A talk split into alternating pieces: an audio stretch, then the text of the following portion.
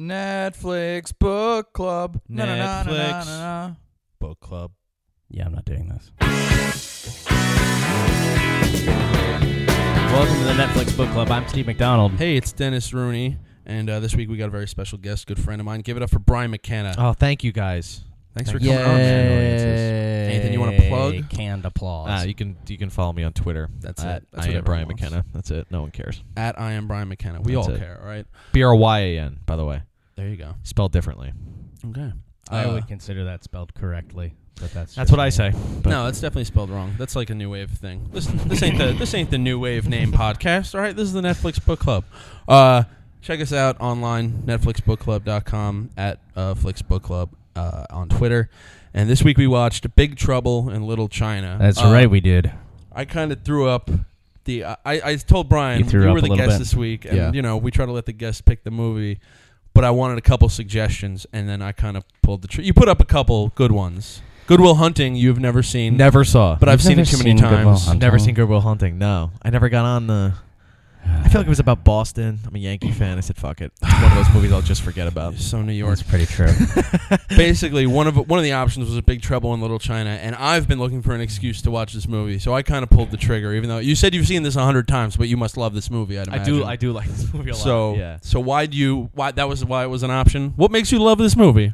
You're going with stream it, clearly. I don't know. Yeah, I would go stream it, yeah. Okay. Why do I love this movie? I don't know, because I'll give you a little 2-sentence synopsis like you told me to. Yeah. It's about a trucker who somehow gets involved in black magic in San Francisco. Black Chinese magic. Not just black magic. Black Chinese magic. Chinese black magic. Dark yellow magic. Is that? Oh, that's racist. That's not anything more racist than what's in this movie, though. That's true. That's true, yeah. It is a racist movie. Yeah, but fun. Oh, like the funnest racism you've ever seen in a film. Steven, you've seen it before, too. I was the only one who hadn't seen it. What, yeah, I've seen it before. I'm going to go with stream it. It's ridiculous. I love this movie. I like it. Stream it. Three stream its. That's what we consider a blockbuster. Is that what it is? That's a blockbuster then, yep. Well, did you know it was actually a flop? Financially, yeah. I would assume. Really bad. Yeah. I would very much assume that it was a flop. I Googled it for this podcast to find out like just a little bit about the movie. Let's find out. It went up against Aliens, James Cameron's Aliens. I'm like, oh, well, it was never winning. What, like the same week? It was like the week after. Yeah. And then they never promoted it because they were like, well, we're going to lose regardless. So it was a strange movie, too, you know. But we'll talk more about it. Go watch this movie if you've never seen it. It's 1986, written all over it. Sci-fi, weird, mysticism, racism. It's funny. It's like a comic book come to life. Go watch this movie and come back. It really is like a comic book come to life. Okay. You just listen to the old Pork Chop Express and take his advice on a dark and stormy night, all right? When some wild-eyed 8-foot-tall maniac grabs your neck, taps the back of your favorite head up against a barroom wall, and he looks you crooked in the eye and he asks you if you've paid your dues. Well, you just stare that big sucker right back in the eye, and you remember what old Jack Burton always says at a time like that. Have you paid your dues, Jack? Yes, sir. The check is in the mail. And we're back. This is the most 80s movie I've ever seen. I feel like this is one of those movies that like defined the 80s. Like it was like one like when you look back on the 80s, you're like this.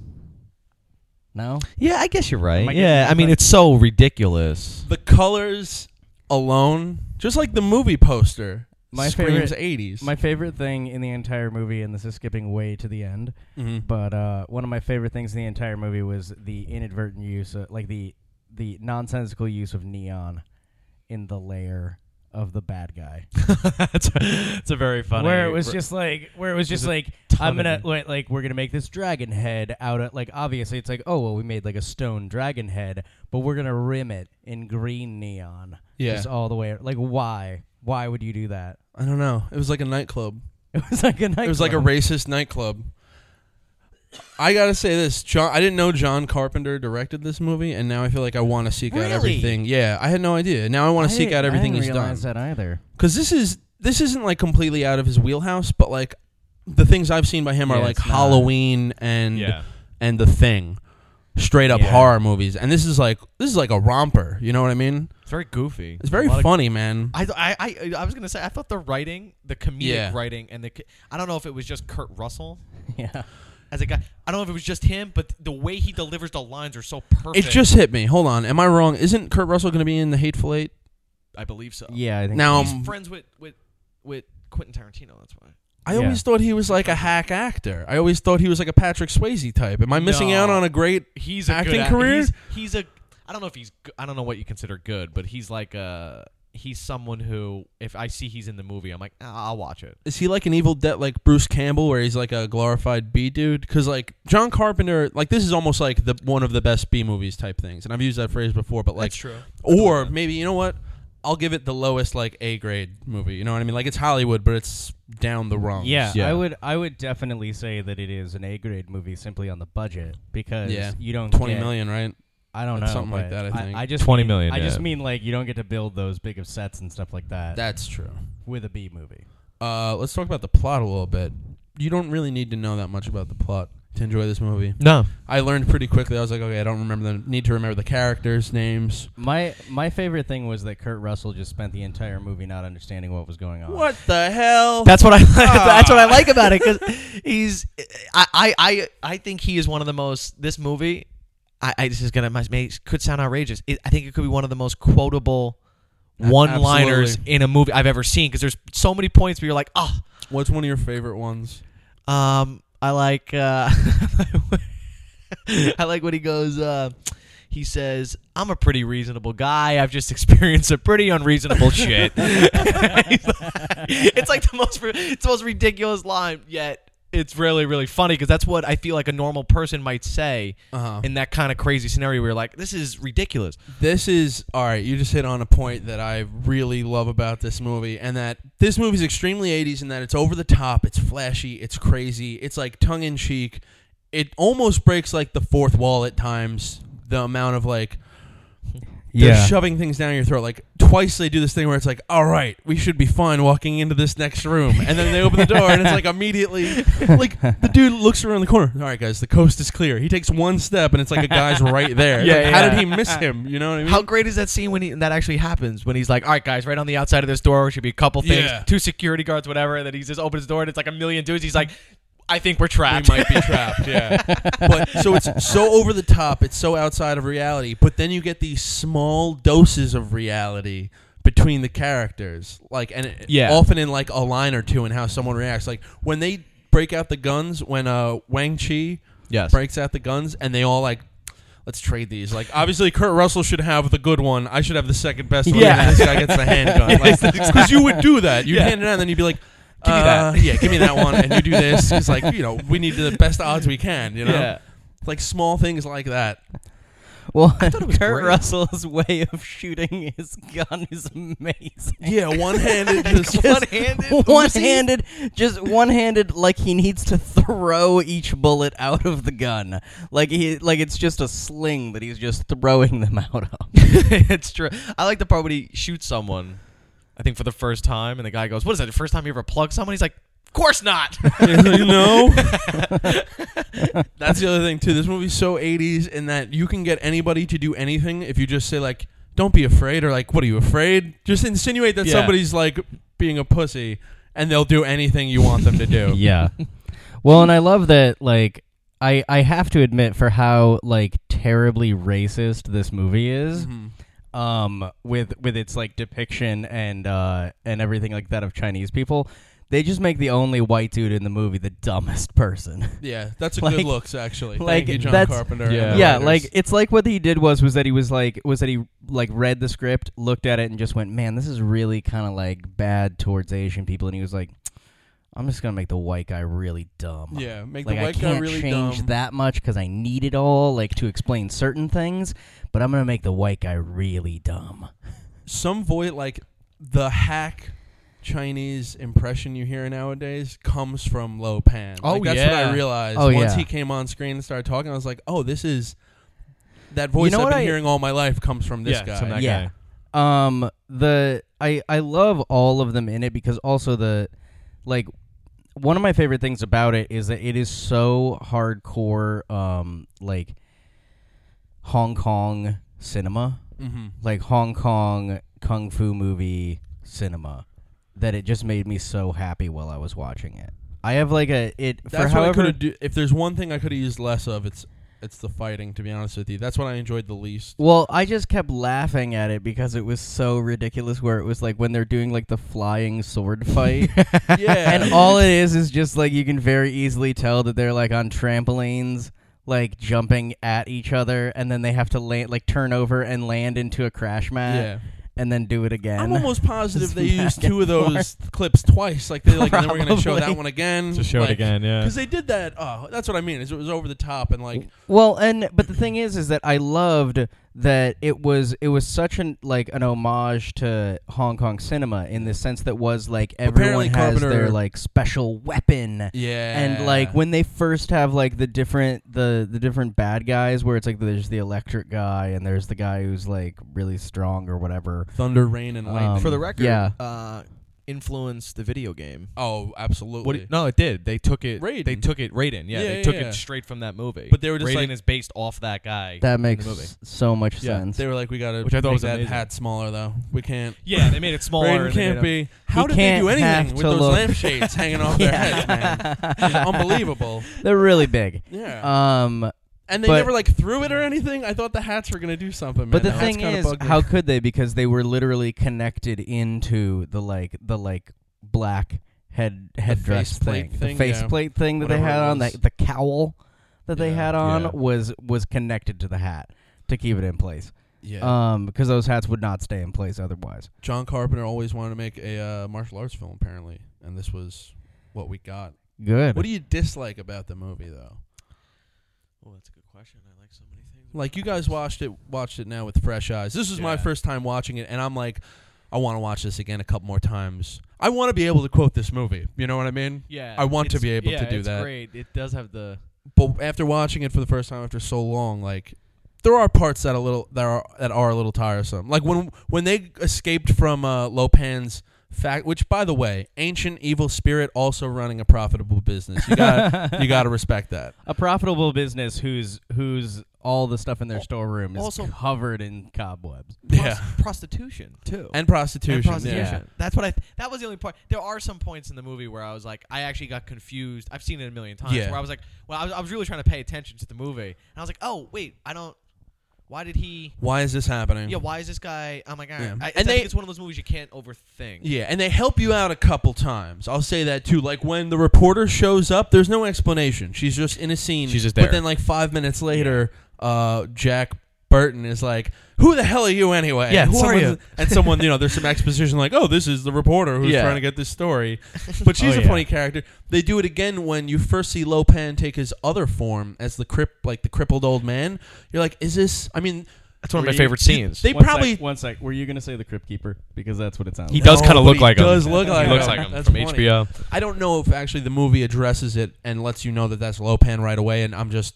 stupid and trying to keep track of a crazy movie. Well, they say it in the word. He says it. He goes... But eventually, he's like, and which Lo Pan are we talking about anyway? And I'm like... 7-foot giant? Yeah. And I'm like, okay, I'm not crazy. That's not two different characters. That was Lo Pan. Yeah. Yeah. It's just like, that's when I think where the black Chinese magic comes. Right. Here's a huge plot hole that bothered me. The first time we see Lo Pan, he gets hit by a truck. Mm-hmm. Like, you see him get hit, but then he dissolves and goes through the rest of the truck. And it's like... what is your reaction time? Are your reflexes so not as good as Jack Burton's that you actually just got hit by that? You forgot to turn on that like dissolving action. I thought he wanted them to get hit. Yeah, but why? I don't know. I thought it was part of the. He was calling him forward. He was calling him forward, like, come here. Isn't being vanished through the whole truck just as impressive as getting hit first? Yes. Like, why did he do that? Both are equally impressive, by the way. That means like he got hit, realized like, oh, I didn't. Press the X button, and like after he gets run over, he dissolves and stands up. Like, whoa, he does. Yeah, that's a good point. This movie's ridiculous. It's completely ridiculous, but it's so fun. Crazy. If it wasn't fun, you don't get movies like this anymore. You don't. That's the thing is that like this movie is absolutely ridiculous. Like on every level, this movie is ridiculous, which is part of the reason why I love it. Yeah. Like, and I also. One of the things that I really appreciate out of it is that it used practical effects, which like I know is like partly because they probably couldn't, but just I loved that they like just the creatures where it was just like yeah they never explain why they're even there. Nope. And then, like, the old man, when he starts glowing at one point, is just ridiculous. I don't know. Yeah, wait, what did that do? Every time his eyes lit up and then his mouth, I know it would temporarily blind you, but that was it? It would temporarily blind you? What if you look directly at it. Huh? I think he was changing forms. You're talking about the time when he's in the wheelchair? He does it a couple times where he just like, oh, and his eyes become light-filled and his mouth becomes light-filled. Yeah, I think he's just changing forms. Like, from old person to Big Lo Pan, 10 foot tall. I didn't understand. That was one thing I didn't. Purple makeup Lo Pan. Rewatching it was like, why did he want to become human? If you were already that ghost, I'd be like, fuck it, I want to be that guy. If you could be the ghost, why? I wouldn't want to be human at that. No, very, of the game. Very, very distinctly. There's like they. I'm just gonna point out they explain it. No, they do. No, I know what you're talking about. I know the scene that you're talking about, but I was kind of like, wait, what's? Well, no, but personally, but what I'm saying is that like the only reason that he wants to be human is because he wants to bang chicks. Yeah, that's what. It right because he can't touch her. That's the only thing. Even though he can touch other people. Okay, that's the entire reason. It's just he wants to fuck all he wants to do is bang chicks. I mean, much like every '80s movie that was like made for a teenage male demographic. At the end of the day, the only thing that anyone is trying to do is bang chicks. That's really funny. Every '80s movie, I feel like, that's made for any kind of like teen market of any kind, I feel like falls into two categories, which is I want to bang chicks, and the most terrifying thing is that my parents are on their way home. That's true. Yeah. That's it. That's true. Like those are the two major things. If there was something in this where they were like, my parents are on the way home, I'd believe it. I'd believe it. If Jack had to get back to like New York and drive across the country after doing this, there's another like '80s trope in this film is that so Jack and the lawyer, I don't remember her name, Gracie Law. That's right. Jack. Her last name is Law. There's clearly like. And she says, "Don't worry, it's just me, Gracie Law." Like she's great. She's the embodiment of the idea behind this film, where it's like, let's push the fourth wall as close to breaking as possible without making it actually crack. You know what I mean? Yeah. Like the first time she comes on the scene, she's like daring the audience to be like, "Is this fucking for real?" How sexy is Kim Cattrall when she was younger? Which one is that? That's Gracie Law. Gracie Law. Yeah. She was the blonde, I guess. She's from Sex and the City. She's like she's the she? She's this like the whore. She's Samantha from Sex and the City. Which whore, Brian? The one who's always having sex. She's Samantha. Samantha Jones. The older one. James. Samantha. The older one, right? The older. Yeah. The older. Yeah. The cougar one. Wow. She looked good when she was younger, man. Still looks good. Yeah. That's 20 years, right? Oh, probably over that. Wow. Now it's 30 years. Can we have a moment to think about? I'm trying to think of the last time I saw her in Sex and the City, if she still looked good. I don't know. Yes, she did. Yeah. She did. She looked good. This movie just smacks you in the face with it, though. Like, some of the lines they say where it's I love that it's just like, you know, it's not even just like the lines. I love the physical comedy that they do in it. Where it's just like every time Kurt Russell is going to be a badass, he's just not. He's not. Yeah. He shoots the gun in the air, and it knocks him out, and he like stabs the guy with. That's one of my favorite parts of the entire. He's not an anti-hero. One of my favorite parts of the entire movie is when he stabs the guy with his knife that's in his boot, and then he can't get the guy off of it. He's just like he can't manage to like rock. He shoots the gun in the air when the big fight's about to start. He shoots the gun, the fucking ceiling comes out, hits him in the head. He's unconscious. And like, why would he do that? He already ran out of bullets once earlier in the movie. And like, when he threw away his knife, and then he went to go get it. That was one of my favorite parts. By the time he got there, that's what I mean by those little imperfect realities. Like, not that you'd ever have two warring factions in underground San Francisco in this sort of setting, but if you did, someone might lose a knife. Like the one human, like the one of the few guys who's like immortal and like clumsy, he'd lose his knife and it'd be like, the fighting's over. Well, right. And my favorite part of it though is that it's like for however much they try to like pretend that he's the hero and he's the only one that can save the day, he does nothing. He does nothing the whole time. Nothing throughout the entire movie. I read something interesting before about it. That the first opening scene with the grandpa from Three Ninjas. Yeah. Love those films. Yeah, I was so excited to see him. I do love him, yeah. So excited to see him right away. Egg Shen is his name. Egg Shen, yeah. When you see Egg Shen giving his deposition or starting to tell his side of the story or whatever, and he says he's like, Jack Burton's a hero.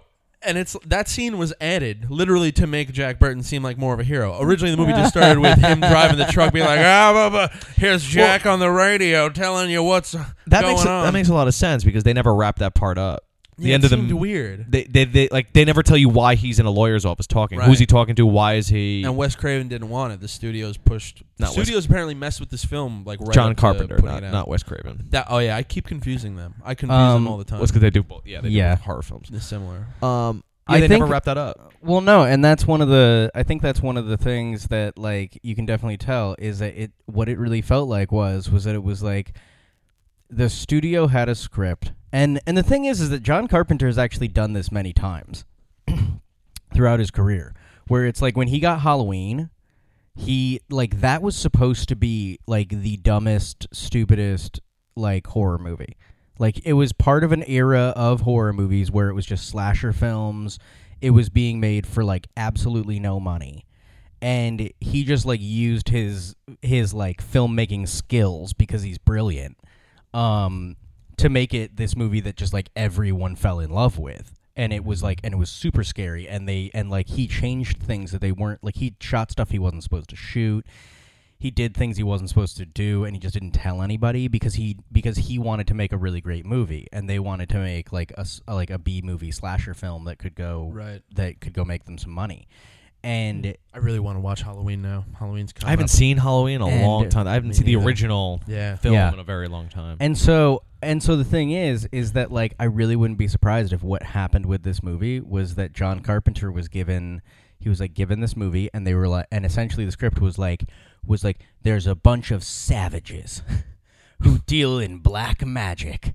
And they're and the one white man comes to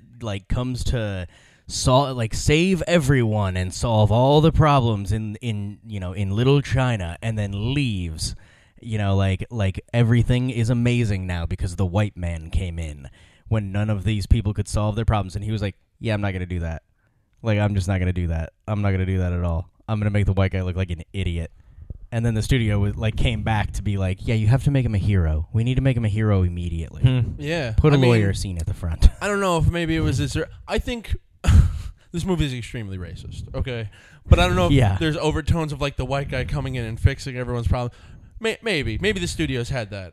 Maybe. I mean, that's what the thing is. But I definitely agree that's what happens. John Carpenter was like, can there be neon colors around everything? And they're like, oh, let's see if you can keep it under budget. And he turned it into some crazy, weird thing. Did he do anything close to this type of film after? I didn't look. I mean, I know it's so hard to say close to because it's such a ridiculous film, but did he do anything sort of martial arts related, or was this the only one that he ever really dabbled in? I think he got it out of his system and then left. Yeah, I think this was the only one that was really... There was, like, at least this, Because I heard there was supposed to be a sequel to this movie. I think he said everything he had to say about the Asian culture he wanted to say. In this movie? No, but the thing is that one of the things, like I was mentioning earlier, and I just want to hop back on it because I have... I have a love for... Somewhere along in my adolescence, I created this massive love for Hong Kong cinema and the way that they did things and stuff like that.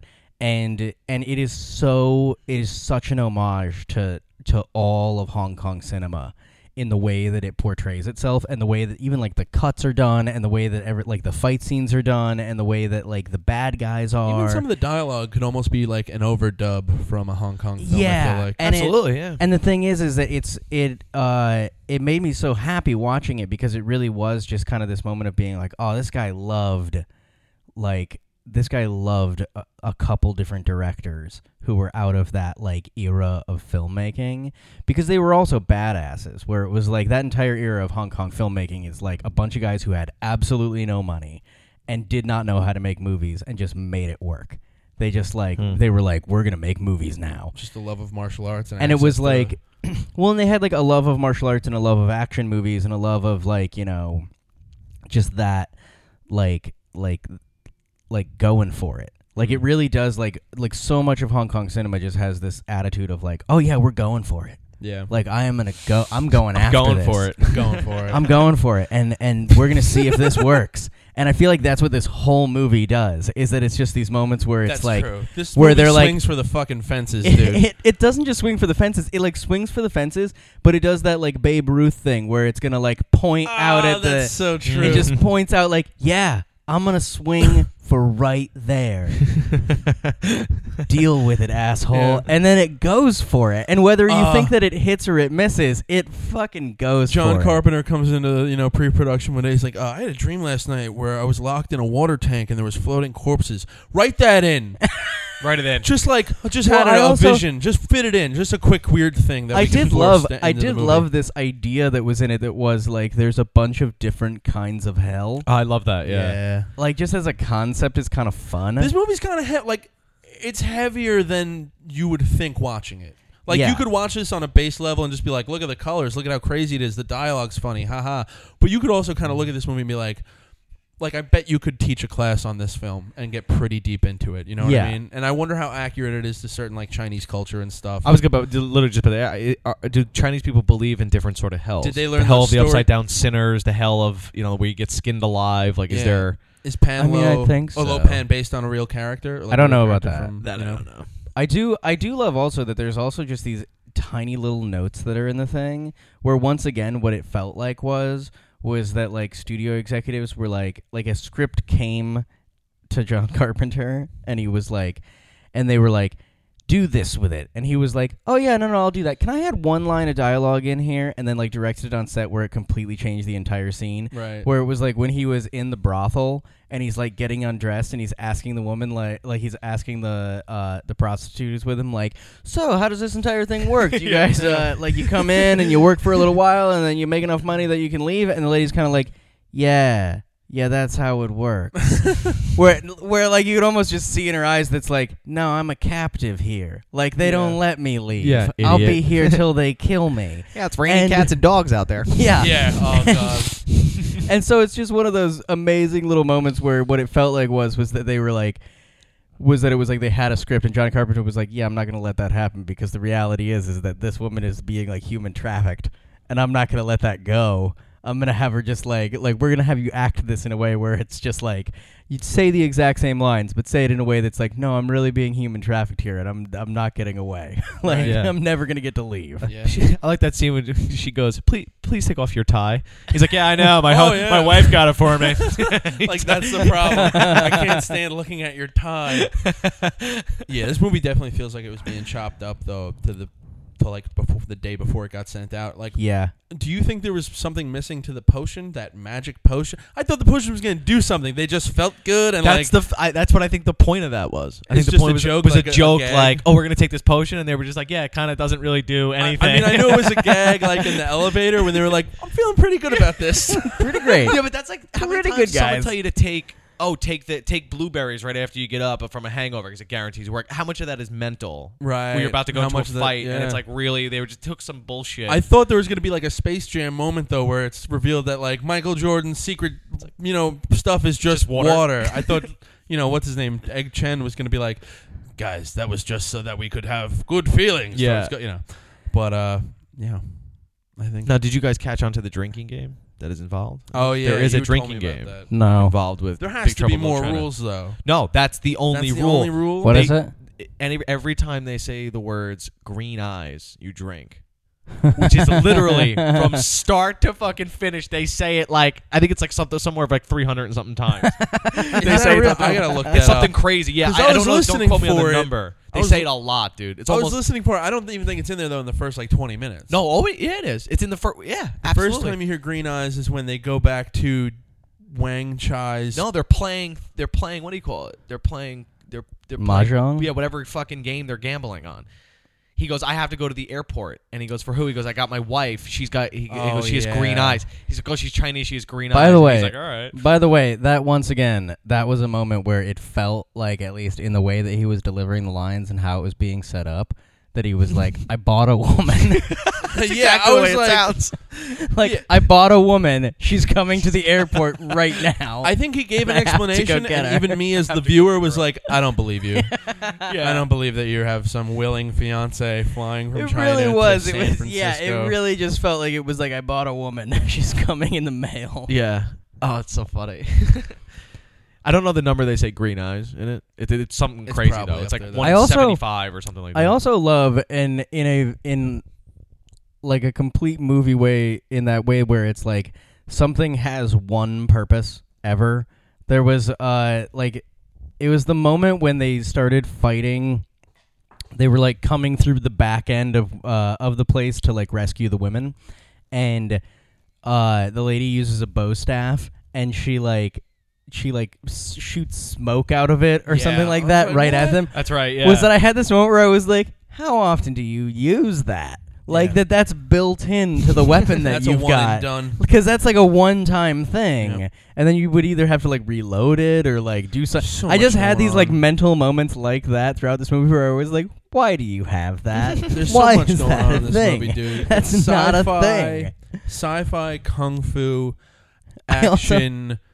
I also horror, like monster stuff. The monsters in it, when you see Bigfoot the first time, whatever that thing is. Which, by the way, what they don't even explain it. They nothing. Just he just shows up. Never explain. And I wonder if there was like, I wonder if that was like a pet to Lo Pan or like a That's what I think it's sort of was. A pet, right? Yeah. I'll say this: I didn't expect him to pop out of the truck at the end. I startled a little bit. It was like, "Oh, jeez, he set it up." I was reading that he set it up for a possible sequel because he wasn't sure how. Right. If it was a huge success, he would have done another one. Yeah. But because it bombed, he's like, "Well, I'm not doing it. We'll just leave it like, well, the thing's in the back of the the car or whatever," and that's the end of it. Still a good ending. I mean, that's kind of the same way that he did The Thing, where it was like, the movie The Thing you're talking about. Yeah. Yes, that's true. He kind of sets it up sort of the same way. I like that idea that you could be talking about John Carpenter and be like, you remember he did The Thing? And it's like, yeah, I love that movie. It's like, no, that thing he did. Yeah. They're trying to remake this movie. I was about to say that. They're remaking it. Dwayne Johnson, The Rock. I think if anyone could be as likable as Kurt Russell, it might be The Rock, because he's one of those, but he has to play it almost the same way where he's going to try to be the hero, and he's not the hero. Here's the thing, though, is that I think he's personality-wise, I like The Rock. I refuse to call him Dwayne Johnson. His name is The Rock. I like The Rock. I think he's a good actor. He's likable. He's got the comedic chops, but he's too big. Yeah, Kurt Russell isn't like a dominating force in this film. Like we said, he's kind of like a stuff-fumbling sidekick almost at times. Who else would be? He looks like a normal guy. You know what I would say is, this is what I would... Yeah, that's one of the things about him that makes no sense in this movie, is that they keep having this attitude like Kurt Russell is going to come save the day, and it's like, he's not. He's just like a normal guy. He looks like he would get winded right in. He looks like he would get winded running up a flight of stairs. You half expect him to cut to him, and he's like smoking a cigarette, drinking a beer, like, come on, Wang Chi. Get in there. Yeah. No, I think The Rock can pull it off. I think that he really needs to be an idiot. Like, that's the thing, is that, which I feel like he has the chops to actually play, like, really well. Yeah, but let him do that in Johnny Bravo. Did you guys see that thing floating around? Yeah, I saw that floating around, but I don't know how much truth there was. I think it's made up. It's absolutely made up, but simultaneously. But who knows now, Yeah. But now, was The Rock actually supposed to star in the remake, or was he just producing it? Because he's supposed to star. He's 100% he's supposed to be the guy. I don't know if that works. He is too big. He's too... I'm not against remakes, especially when it's something that's kind of like I bet you a lot of people nowadays never heard of this movie. I don't think I ever heard of it before I'd seen it just floating on Netflix, But just from the poster alone, I was like, I need to have a reason to watch this movie. Yeah. I'm going to have Brian McKenna on the podcast. That's what it is. At Brian McKenna on Twitter with a Y. Did you ever see the cool picture of, who Zach Braff is? Yeah. Zach Braff went to a Halloween party as Jack Burton. And he ran into Kurt Russell. And he took a picture with them. That's pretty awesome. It's the fucking cool. I'm like, that's the coolest thing ever. That's pretty cool. He has that's the weird thing about this movie, is that a lot of people don't know what it is. But there's so many people. It's enough where it's one of the highest selling VHSs, I bet. No, it's one of the highest selling Halloween costumes. Oh, yeah. Really? Yeah. one of the highest ones every year. It's a great Halloween costume. There's a website called 80s Tees that has like a ton of. Oh, things. You just buy that Chinese. You buy the shirt and you get the like the mullet, right? And you get the gun, and all you need is a pair of jeans. That's the costume. You can throw on a trucker hat and a pair of shades if you want, right? Well, but you just got to be boisterous all night and arrogant. I love him talking on the CB in the truck, guys. It's the best. You know what I love? It's like he's doing a radio show, but who's he talking these days? I'm talking to whoever's listening. My life's in shambles. I just fought monsters in San Francisco. How badass is the line? Well, I love that he's also like just Kurt Russell in general. It's like okay, you're this guy. You're also Snake Plissken. Wow. You're also. Oh, and Snake Plissken is in Escape from New York, Escape from L.A. Escape from L.A., yeah. Are those John Carpenter movies? Yeah, those are John Carpenter movies. Ah. He's done like 5 movies with John Carpenter, I think. And just like he's got all of these like iconic 80s roles where he just like rolls up into somewhere and is going to like defeat the bad guy. And then it's just like, peace out, later, bye. Yeah. And one of the things that I love about him is that apparently in real life, he like kind of is Snake Plissken. That guy, like he flies planes and is he? Like yeah, like he's like a very accomplished pilot. Now I'm fascinated with Kurt Russell. I don't think I've seen. And one of the things like somebody was telling me that, or not telling me, but they were on a podcast and they were talking about it, where they were talking about like that they went out flying with Kurt Russell, and Kurt Russell was like, okay, cool, you're gonna take the wheel now, and like they were terrified of the idea of needing to fly a plane, and they were like, but what can you do? Like Snake Plissken just told you need to fly a plane, so you kind of have to. Yeah. And I feel that way about all of this. I hope that they just have Kurt Russell come back and play Lo Pan.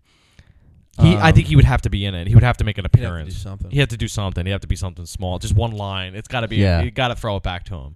There has to. Yeah. For me, if they remake it, and he's not in it. I'm like, come on, guys. Just do the right thing.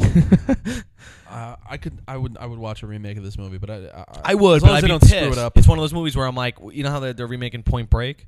Yeah. Now, another that cult looks classic. Terrible. It looks terrible. The remake looks awful. Now, the original one, it's not a great movie, but it's like a cult thing. No, like this is the thing is that with the new Point Break, it looks like it would be like a pretty good like action-packed heist movie. Yeah. It's just not Point Break. Yeah, it's not. Yeah, exactly. It's like, not Point Break. It's just not Point Break. And that's the thing is that if they had remade Point Break and it was like right up the alley of being Point Break. Yeah.